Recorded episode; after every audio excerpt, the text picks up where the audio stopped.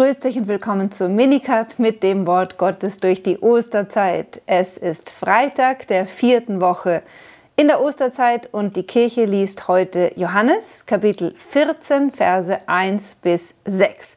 Wir sind jetzt also endlich bei den berühmten Abschiedsreden Jesu Christi angelangt, von denen ich schon so oft geredet habe. Und von heute bis zum Donnerstag der siebten Woche in der Osterzeit werden wir jeden Tag kontinuierlich die Abschiedsreden lesen.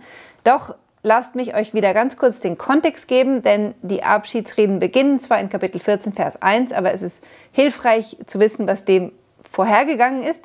Jesus hat nämlich gerade zu den Jüngern gesagt, meine Kinder, ich bin nur noch kurze Zeit bei euch. Ihr werdet mich suchen und was ich den Juden gesagt habe, sage ich jetzt auch euch. Wohin ich gehe, dorthin könnt ihr nicht gelangen. Die Jünger verstehen, Jesus wird sie verlassen, sind zu Tode betrübt. Der Petrus sagt noch, Herr, ich würde dir überall hin folgen und wenn es mich das Leben kosten würde. Und Jesus sagt ihm, Petrus, noch ehe der Hahn dreimal kräht, wirst du mich verraten. Es lässt sich also eine schreckliche Traurigkeit auf die Herzen der Jünger herab. Nach drei Jahren mit Jesus sagt er ihnen jetzt unmissverständlich, ich verlasse euch und ihr könnt mich nicht folgen. Das ganze Konzept von Jüngersein besteht aber aus Nachfolge Christi. Also wie soll ich jetzt Jesus weiter nachfolgen können, fragen sich die Jünger wahrscheinlich, wenn er uns verlässt. Und nun sagt Jesus, und das sagt er zu allen von uns, euer Herz lasse sich nicht verwirren glaubt an Gott und glaubt an mich. In jeder heiligen Messe beten wir, Herr, bewahre uns vor Verwirrung und Sünde. Der Diabolos, der Feind des Menschen, der, der immer alles durcheinander schmeißen möchte, will in unserem Herzen Verwirrung stiften. Denn der Mensch, der verwirrt ist, der weiß nicht, wohin er gehen soll. Und Verwirrung ist ein Übel, vor dem der Herr uns beschützen möchte. Und deswegen sagt er, als Gebot. Euer Herz, also die innerste Mitte eures, eurer Person, eures Denkens, eures Fühlens, eures Seins, lasse sich nicht vermitteln, ver, verwirren, verwirren. Und was ist die Waffe, die er uns gegen die Verwirrung schenkt? Der Glaube. Glaubt an mich, glaubt an Gott und glaubt an mich. Und die Weise, wie er sagt, glaubt an Gott und mich, dieses und ist erklärend, das heißt, wie glaube ich an Gott? Indem ich an Jesus Christus glaube. Er hat ja gerade vorher in 1244 gesagt, Wer an mich glaubt, der glaubt nicht an mich, sondern an den, der mich gesandt hat. Also glaubt an mich, habt Vertrauen in mich, ja? Das ist die Waffe gegen den Feind. Was sagt der heilige Petrus später? Der Teufel schleicht wie ein brüllender Löwe umher und sucht, wen er verschlingen kann. Leiste den Widerstand in der Kraft des Glaubens. Der Glaube ist unsere stärkste Waffe und deswegen ist es so wichtig, ihn zu ernähren und darum zu bitten, dass er stärker wird. Jetzt sagt er zum Trost, im Hause meines Vaters gibt es viele Wohnungen. Wenn es nicht so wäre, hätte ich euch sonst gesagt, ich gehe, um eine, einen Platz für euch vorzubereiten. Das sind natürlich jetzt metaphorische Bilder, aber starke und sichere Bilder, dass es im Himmel ein Haus des Vaters gibt, den Tempel Gottes, in dem Jesus Christus für jeden einzelnen von uns einen Platz vorbereitet hat. Ja, selbst derjenige, der ihn zurückweisen wird, für den hat Jesus Christus einen Platz im Himmel vorbereitet. Denn der ganze Grund seines Kommens war, für uns den Weg zum Vater wieder zu öffnen.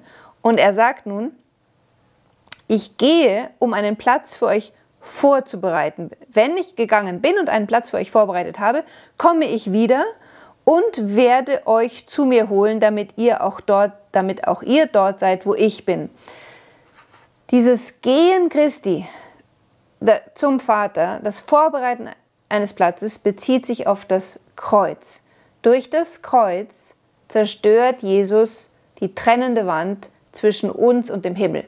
Oder mit anderen Worten, er reißt, und das ist jetzt Synoptikersprache, er reißt den Vorhang vom Innersten des Tempels auf. Also er, er zerreißt den Schleier, der sich zwischen den Himmel und uns gelegt hat. Er öffnet wieder den Weg zum Vater. Ja? Und wie tut er das?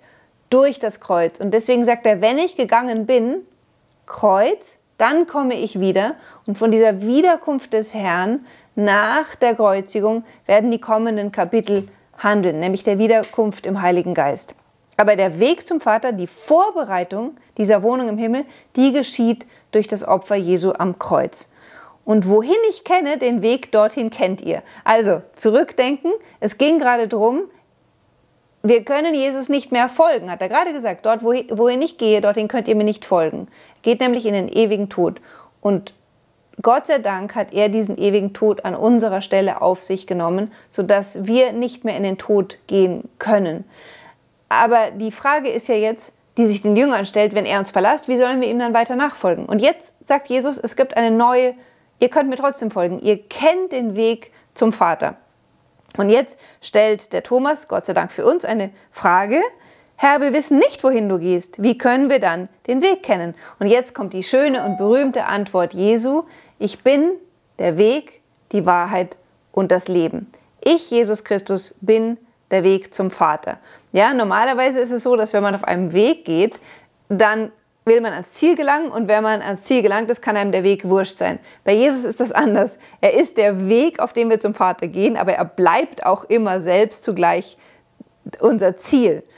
Ich bin die Wahrheit, in ihm ist die Fülle Gottes offenbar geworden und er ist das Leben. Wer Jesus Christus hat, hat das Leben in Fülle, denn das will er uns schenken. Und jetzt sagt Jesus diese sehr, sehr starken und klaren Worte, niemand kommt zum Vater außer durch mich.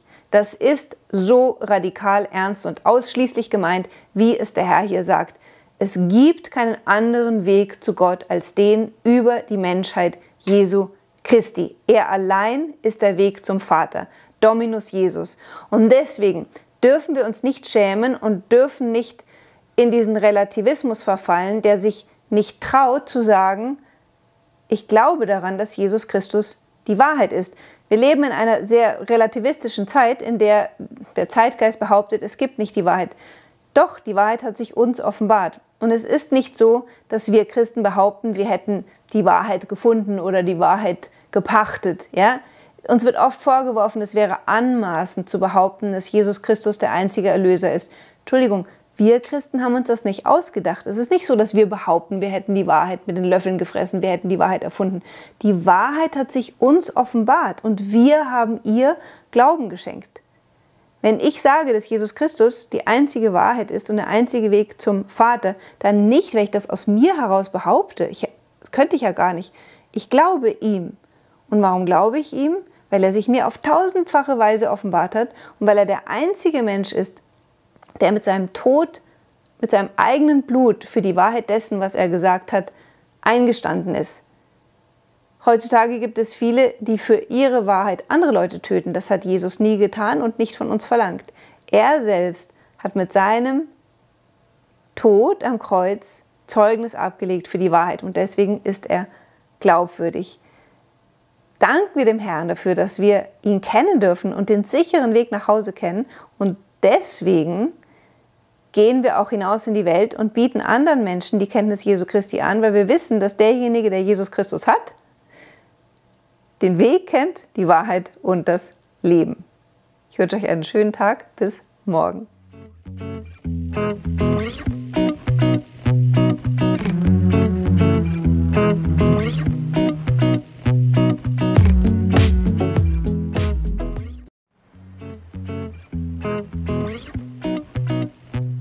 Grüß euch und willkommen zum Minikat mit dem Wort Gottes durch die Osterzeit. Es ist Samstag der vierten Woche und wir sind im Johannesevangelium Kapitel 14, Verse 8 bis 14. Das letzte Wort Jesu war, niemand kommt zum Vater außer durch mich. Jesus hat den Vater erwähnt und das bewirkt in Philippus die Frage, Herr, zeig uns den Vater. Das genügt uns. Damit spricht Philippus die tiefste Sehnsucht jedes Menschen aus. Der Vater ist unser Ursprung, der Vater ist unser Schöpfer, er ist der, von dem wir kommen und auf den hin zurück wir unterwegs sind. Jeder weiß, dass ein Mensch, der seine leiblichen Eltern nicht kennt, sein Leben lang von der Frage gequält wird, wie sehen wohl meine leiblichen Eltern aus? Wie sind sie? Wie haben sie gelebt? Man will seinen eigenen Ursprung kennen. Und das ist der Grund letztlich aller Religionen. Die Menschen suchen Gott, weil sie spüren, dieser Gott hat uns geschaffen. Wer ist er? Wie ist er? Wenn ich meinen Vater kenne, wenn ich meinen Ursprung kenne, dann kenne ich mich selbst. Und so spricht Philippus, wie schon Mose einst, gleichsam, Herr, lass mich dein Angesicht sehen, ich will Gott schauen. Und was antwortet Jesus? Philippus, schon so lange bin ich bei euch und du hast mich nicht erkannt. Wer mich gesehen hat, hat den Vater gesehen. Wie kannst du sagen, zeig uns den Vater? Wenn ihr in den letzten Wochen mitgehört habt, dann werdet ihr das jetzt schon erkennen. Jesus hat immer und immer wieder gesagt, ich sage nichts von mir aus. Jedes Wort, das ich spreche, habe ich vom Vater. Der Vater zeigt mir die Werke, die er tut. Der Sohn kann nichts von sich aus tun, sondern nur das, was er beim Vater gesehen hat. Kapitel 5. Der Vater, und so wiederholt Jesus das hier, glaubst du nicht, dass ich im Vater bin und dass der Vater in mir ist? Die Worte, die ich zu euch gesagt habe, habe ich nicht aus mir selbst. Der Vater, der in mir bleibt, vollbringt seine Werke. Glaubt mir doch, dass ich im Vater bin und dass der Vater in mir ist. Wenn nicht, dann glaubt wenigstens aufgrund dieser Werke. Welche Werke hat Jesus bisher vollbracht? Er hat diese sieben großen Zeichen gewirkt, Wasser in Wein verwandelt. Wer anders als Gott könnte Wasser in Wein verwandeln? Gott, der Schöpfer, tut es jedes Jahr in der Natur, aber dort braucht es sehr viel länger. Das Wasser, das die Weinreben aus dem Boden ziehen, wird in Wein verwandelt. Aber nur Gott kann das durch ein einziges Wort, wie Jesus es getan hat, wirken. Wer kann einen Toten zum Leben erwecken? Niemand außer dem, der der Ursprung des Lebens selbst ist. Wer kann aus fünf Broten 5000 speisen, wenn nicht allein Gott? Wer kann übers Wasser gehen, wenn nicht der, der über der Schöpfung steht? Durch all diese Werke hatte Jesus offenbart, dass er selbst kein anderer als Gott selbst ist. Durch Worte und Taten. Und jetzt sagt Jesus ihm, wenn du mir nicht mir glaubst, dann glaub wenigstens aufgrund der Werke. Der heilige Paulus wird das Gleiche sagen, wenn er sagt, Jesus ist das sichtbare Ebenbild, die Ikone, das Bild des unsichtbaren Gottes. Kolosser 1,15. Und kurz drauf sagt er, in ihm wohnt wirklich die ganze Fülle Gottes. Das Zeugnis der frühen christlichen Kirche ist einmütig. Alle haben sie erkannt, in Jesus war die Fülle der Offenbarung Gottes. Man kann nicht über Jesus hinaus, über die Menschheit Jesu hinaus, ist keine weitere Offenbarung zu erwarten.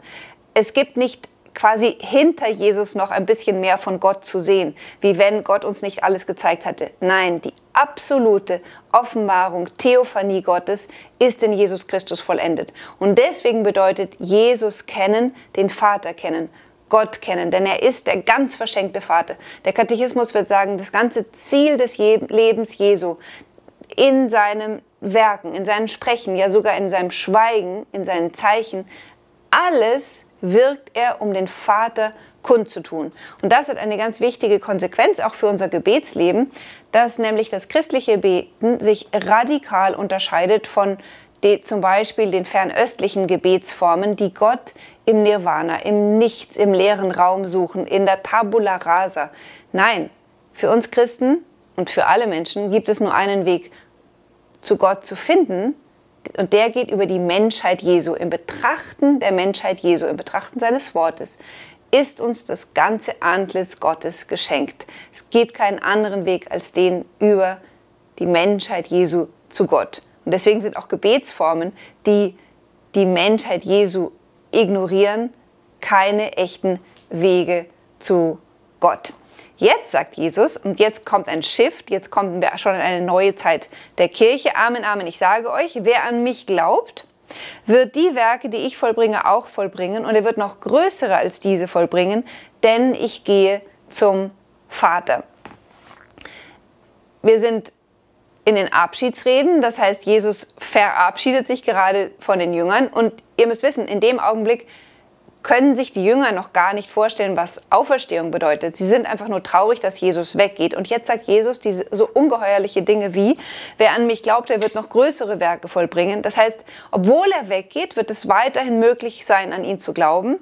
Hier wird schon angedeutet, die Zeit nach Ostern, die Zeit nach Himmelfahrt und Pfingsten. Denn Jesus wird wiederkommen im Heiligen Geist. Und obwohl er leiblich nicht mehr unter uns ist, können wir genauso wie die Jünger an ihn glauben. Und die, die an ihn glauben, sagt nun der Herr, wird noch größere Werke vollbringen. Was meint er damit? Jesus selbst hat kein einziges Werk aus sich selbst vollbracht. Es ist der Vater, der es in ihm vollbracht hat. Und dieses Werk soll weitergehen. Und wie wird es weitergehen? In der Weise, wie Jesus unter uns bleibt, nämlich in seiner Kirche. Die Kirche wird zum Sakrament, das bedeutet zum Zeichen und Instrument Gottes, um die Menschen mit sich zu vereinigen und untereinander zu vereinigen. Und das Werk, das Jesus in seiner begrenzten 33-jährigen Lebenszeit vollbracht hat, ist insofern kleiner als das Werk der Kirche, als dass das eigentliche Werk Jesu erst mit Pfingsten beginnt. Und seither ist er ist, der durch die Kirche sein Werk der Offenbarung und der Erlösung fortführt, durch die 2000 Jahre Kirchengeschichte, die wir jetzt schon hinter uns haben, durch alle Ministerien, durch alle Berufungen, die es in der Kirche gibt, ist es Jesus selber, der sein Werk weiter fortsetzt. Keiner von uns kann irgend so etwas tun, denn es sind die göttlichen Werke. Aber Gott bedient sich unser und das ist eine unfassbar große Berufung. Und dann sagt Jesus, wie das funktionieren wird. Also wie können wir seine Werke vollbringen? Nur durch das Gebet, durch die Gnade. Alles, um was ihr in meinem Namen bitten werdet, werde ich tun, damit der Vater im Sohn verherrlicht wird. Also da, wo die Kirche betet, im Namen Jesu, dort wirkt Jesus fort und immer ist das Ziel des Sohnes, weiterhin den Vater zu verherrlichen. Wenn ihr mich um etwas in meinem Namen bittet, werde ich es tun. Und das ist letztlich das, was wir in der Kirche jeden Tag in der Heiligen Messe tun. Wir bitten im Namen Jesu. Deswegen sagen wir zum Beispiel auch, dass die Heilige Messe aus vielen Gründen Quelle und Höhepunkt alles christlichen Lebens ist. Denn alles, was die Kirche nur aus eigener Kraft tut, ist nur Krach. Das hat überhaupt keine Effektivität. Die Kirche ist nur dort wirksam, wo sie aus dem Gebet heraus, aus der Kraft Gottes wirkt. Und deswegen sind die obersten Werke der Kirche die Sakramente und nicht unsere Schaftelhuberei. Eine Mutter Teresa wird, hat immer gesagt, wenn ich nicht beten würde, wäre alles, was ich tue, hohl. Jesus wird später sagen, das sehen wir nächste Woche, ähm, getrennt von mir könnt ihr nichts vollbringen. Aber jetzt laufe ich schon voraus. Bleiben wir hier Jesus hat seiner Kirche versprochen, noch Größeres zu tun, wenn wir an ihn glauben und wenn wir ihn darum bitten. Das ist eine Verheißung, die auch heute noch für die gesamte Kirche und für jeden Einzelnen von uns gilt. Ich wünsche euch einen schönen Samstag. Bis morgen.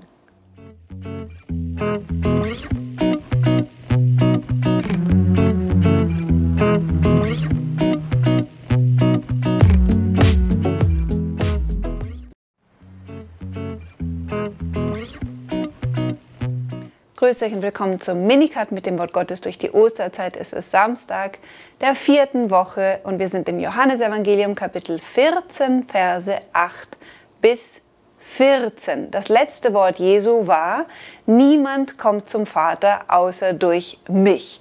Jesus hat den Vater erwähnt und das bewirkt in Philippus die Frage, Herr, zeig uns den Vater. Das genügt uns. Damit spricht Philippus die tiefste Sehnsucht jedes Menschen aus. Der Vater ist unser Ursprung, der Vater ist unser Schöpfer, er ist der, von dem wir kommen und auf den hin zurück wir unterwegs sind. Jeder weiß, dass ein Mensch, der seine leiblichen Eltern nicht kennt, sein Leben lang von der Frage gequält wird, wie sehen wohl meine leiblichen Eltern aus? Wie sind sie? Wie haben sie gelebt? Man will seinen eigenen Ursprung kennen. Und das ist der Grund äh, letztlich aller Religionen. Die Menschen suchen Gott, weil sie spüren, dieser Gott hat uns geschaffen. Wer ist er? Wie ist er? Wenn ich meinen Vater kenne, wenn ich meinen Ursprung kenne, dann kenne ich mich selbst. Und so spricht Philippus, wie schon Mose einst gleichsam, Herr, lass mich dein Angesicht sehen, ich will Gott schauen. Und was antwortet Jesus? Philippus, schon so lange bin ich bei euch und du hast mich nicht erkannt. Wer mich gesehen hat, hat den Vater gesehen. Wie kannst du sagen, zeig uns den Vater? Wenn ihr in den letzten Wochen mitgehört habt, dann werdet ihr das jetzt schon erkennen. Jesus hat immer und immer wieder gesagt, ich sage nichts von mir aus. Jedes Wort, das ich spreche, habe ich vom Vater. Der Vater zeigt mir die Werke, die er tut. Der Sohn kann nichts von sich aus tun, sondern nur das, was er beim Vater gesehen hat. Kapitel 5. Der Vater, und so wiederholt Jesus das hier, glaubst du nicht, dass ich im Vater bin und dass der Vater in mir ist? Die Worte, die ich zu euch gesagt habe, habe ich nicht aus mir selbst. Der Vater, der in mir bleibt, vollbringt seine Werke. Glaubt mir doch, dass ich im Vater bin und dass der Vater in mir ist. Wenn nicht, dann glaubt wenigstens aufgrund dieser Werke. Welche Werke hat Jesus bisher vollbracht? Er hat diese sieben großen Zeichen gewirkt, Wasser in Wein verwandelt. Wer anders als Gott könnte Wasser in Wein verwandeln? Gott, der Schöpfer, tut es jedes Jahr in der Natur, aber dort braucht es sehr viel länger. Das Wasser, das die Weinreben aus dem Boden ziehen, wird in Wein verwandelt. Aber nur Gott kann das durch ein einziges Wort, wie Jesus es getan hat, wirken. Wer kann einen Toten zum Leben erwecken? Niemand außer dem, der der Ursprung des Lebens selbst ist. Wer kann aus fünf Broten 5000 speisen, wenn nicht allein Gott? Wer kann übers Wasser gehen, wenn nicht der, der über der Schöpfung steht? Durch all diese Werke hatte Jesus offenbart, dass er selbst kein anderer als Gott selbst ist. Durch Worte und Taten. Und jetzt sagt Jesus ihm, wenn du mir nicht mir glaubst, dann glaub wenigstens aufgrund der Werke. Der heilige Paulus wird das Gleiche sagen, wenn er sagt, Jesus ist das sichtbare Ebenbild, die Ikone, das Bild des unsichtbaren Gottes. Kolosser 1,15. Und kurz drauf sagt er, in ihm wohnt wirklich die ganze Fülle Gottes. Das Zeugnis der frühen christlichen Kirche ist einmütig. Alle haben sie erkannt, in Jesus war die Fülle der Offenbarung Gottes. Man kann nicht über Jesus hinaus, über die Menschheit Jesu hinaus, ist keine weitere Offenbarung zu erwarten. Es gibt nicht quasi hinter Jesus noch ein bisschen mehr von Gott zu sehen, wie wenn Gott uns nicht alles gezeigt hatte. Nein, die absolute Offenbarung, Theophanie Gottes ist in Jesus Christus vollendet. Und deswegen bedeutet Jesus kennen, den Vater kennen. Gott kennen, denn er ist der ganz verschenkte Vater. Der Katechismus wird sagen, das ganze Ziel des Lebens Jesu in seinem Werken, in seinem Sprechen, ja sogar in seinem Schweigen, in seinen Zeichen, alles wirkt er, um den Vater kundzutun. Und das hat eine ganz wichtige Konsequenz auch für unser Gebetsleben, dass nämlich das christliche Beten sich radikal unterscheidet von die, zum Beispiel den fernöstlichen Gebetsformen, die Gott im Nirvana, im Nichts, im leeren Raum suchen, in der Tabula rasa. Nein, für uns Christen und für alle Menschen gibt es nur einen Weg, zu Gott zu finden, und der geht über die Menschheit Jesu. Im Betrachten der Menschheit Jesu, im Betrachten seines Wortes, ist uns das ganze Antlitz Gottes geschenkt. Es gibt keinen anderen Weg als den über die Menschheit Jesu zu Gott. Und deswegen sind auch Gebetsformen, die die Menschheit Jesu ignorieren, keine echten Wege zu Gott. Jetzt sagt Jesus, und jetzt kommt ein Shift, jetzt kommen wir schon in eine neue Zeit der Kirche. Amen, Amen. Ich sage euch, wer an mich glaubt, wird die Werke, die ich vollbringe, auch vollbringen. Und er wird noch größere als diese vollbringen, denn ich gehe zum Vater. Wir sind in den Abschiedsreden. Das heißt, Jesus verabschiedet sich gerade von den Jüngern. Und ihr müsst wissen, in dem Augenblick können sich die Jünger noch gar nicht vorstellen, was Auferstehung bedeutet. Sie sind einfach nur traurig, dass Jesus weggeht. Und jetzt sagt Jesus diese so ungeheuerliche Dinge wie, wer an mich glaubt, der wird noch größere Werke vollbringen. Das heißt, obwohl er weggeht, wird es weiterhin möglich sein, an ihn zu glauben. Hier wird schon angedeutet, die Zeit nach Ostern, die Zeit nach Himmelfahrt und Pfingsten. Denn Jesus wird wiederkommen im Heiligen Geist. Und obwohl er leiblich nicht mehr unter uns ist, können wir genauso wie die Jünger an ihn glauben. Und die, die an ihn glauben, sagt nun der Herr, wird noch größere Werke vollbringen. Was meint er damit? Jesus selbst hat kein einziges Werk aus sich selbst vollbracht. Es ist der Vater, der es in ihm vollbracht hat. Und dieses Werk soll weitergehen. Und wie wird es weitergehen? In der Weise, wie Jesus unter uns bleibt, nämlich in seiner Kirche.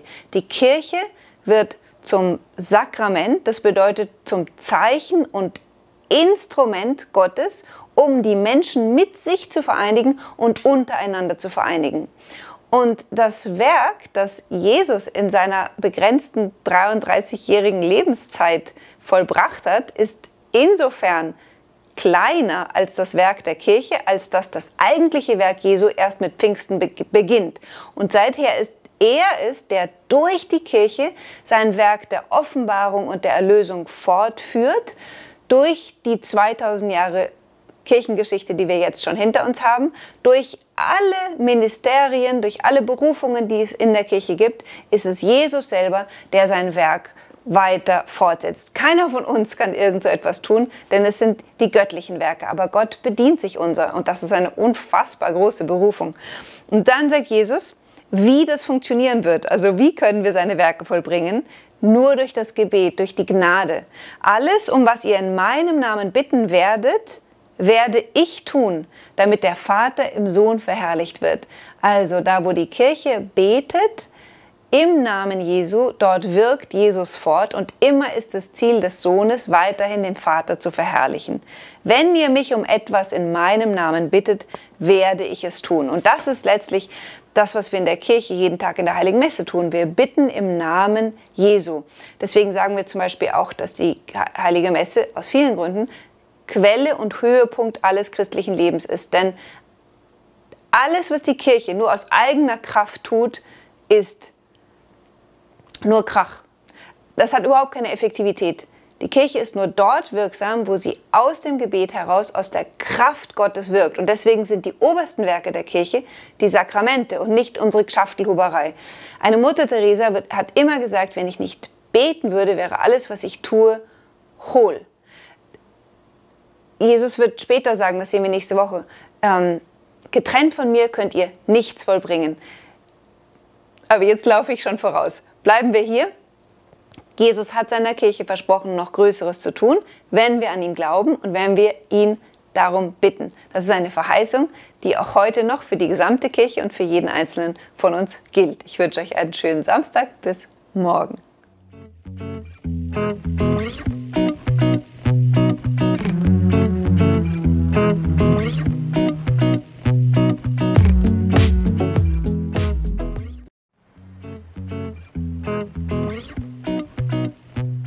Grüß euch und willkommen zum Minicut mit dem Wort Gottes durch die Osterzeit. Es ist Samstag der vierten Woche und wir sind im Johannesevangelium Kapitel 14, Verse 8 bis 14. Das letzte Wort Jesu war, niemand kommt zum Vater außer durch mich. Jesus hat den Vater erwähnt und das bewirkt in Philippus die Frage, Herr, zeig uns den Vater. Das genügt uns. Damit spricht Philippus die tiefste Sehnsucht jedes Menschen aus. Der Vater ist unser Ursprung, der Vater ist unser Schöpfer, er ist der, von dem wir kommen und auf den hin zurück wir unterwegs sind. Jeder weiß, dass ein Mensch, der seine leiblichen Eltern nicht kennt, sein Leben lang von der Frage gequält wird, wie sehen wohl meine leiblichen Eltern aus? Wie sind sie? Wie haben sie gelebt? Man will seinen eigenen Ursprung kennen. Und das ist der Grund letztlich aller Religionen. Die Menschen suchen Gott, weil sie spüren, dieser Gott hat uns geschaffen. Wer ist er? Wie ist er? Wenn ich meinen Vater kenne, wenn ich meinen Ursprung kenne, dann kenne ich mich selbst. Und so spricht Philippus, wie schon Mose einst, gleichsam, Herr, lass mich dein Angesicht sehen, ich will Gott schauen. Und was antwortet Jesus? Philippus, schon so lange bin ich bei euch und du hast mich nicht erkannt. Wer mich gesehen hat, hat den Vater gesehen. Wie kannst du sagen, zeig uns den Vater.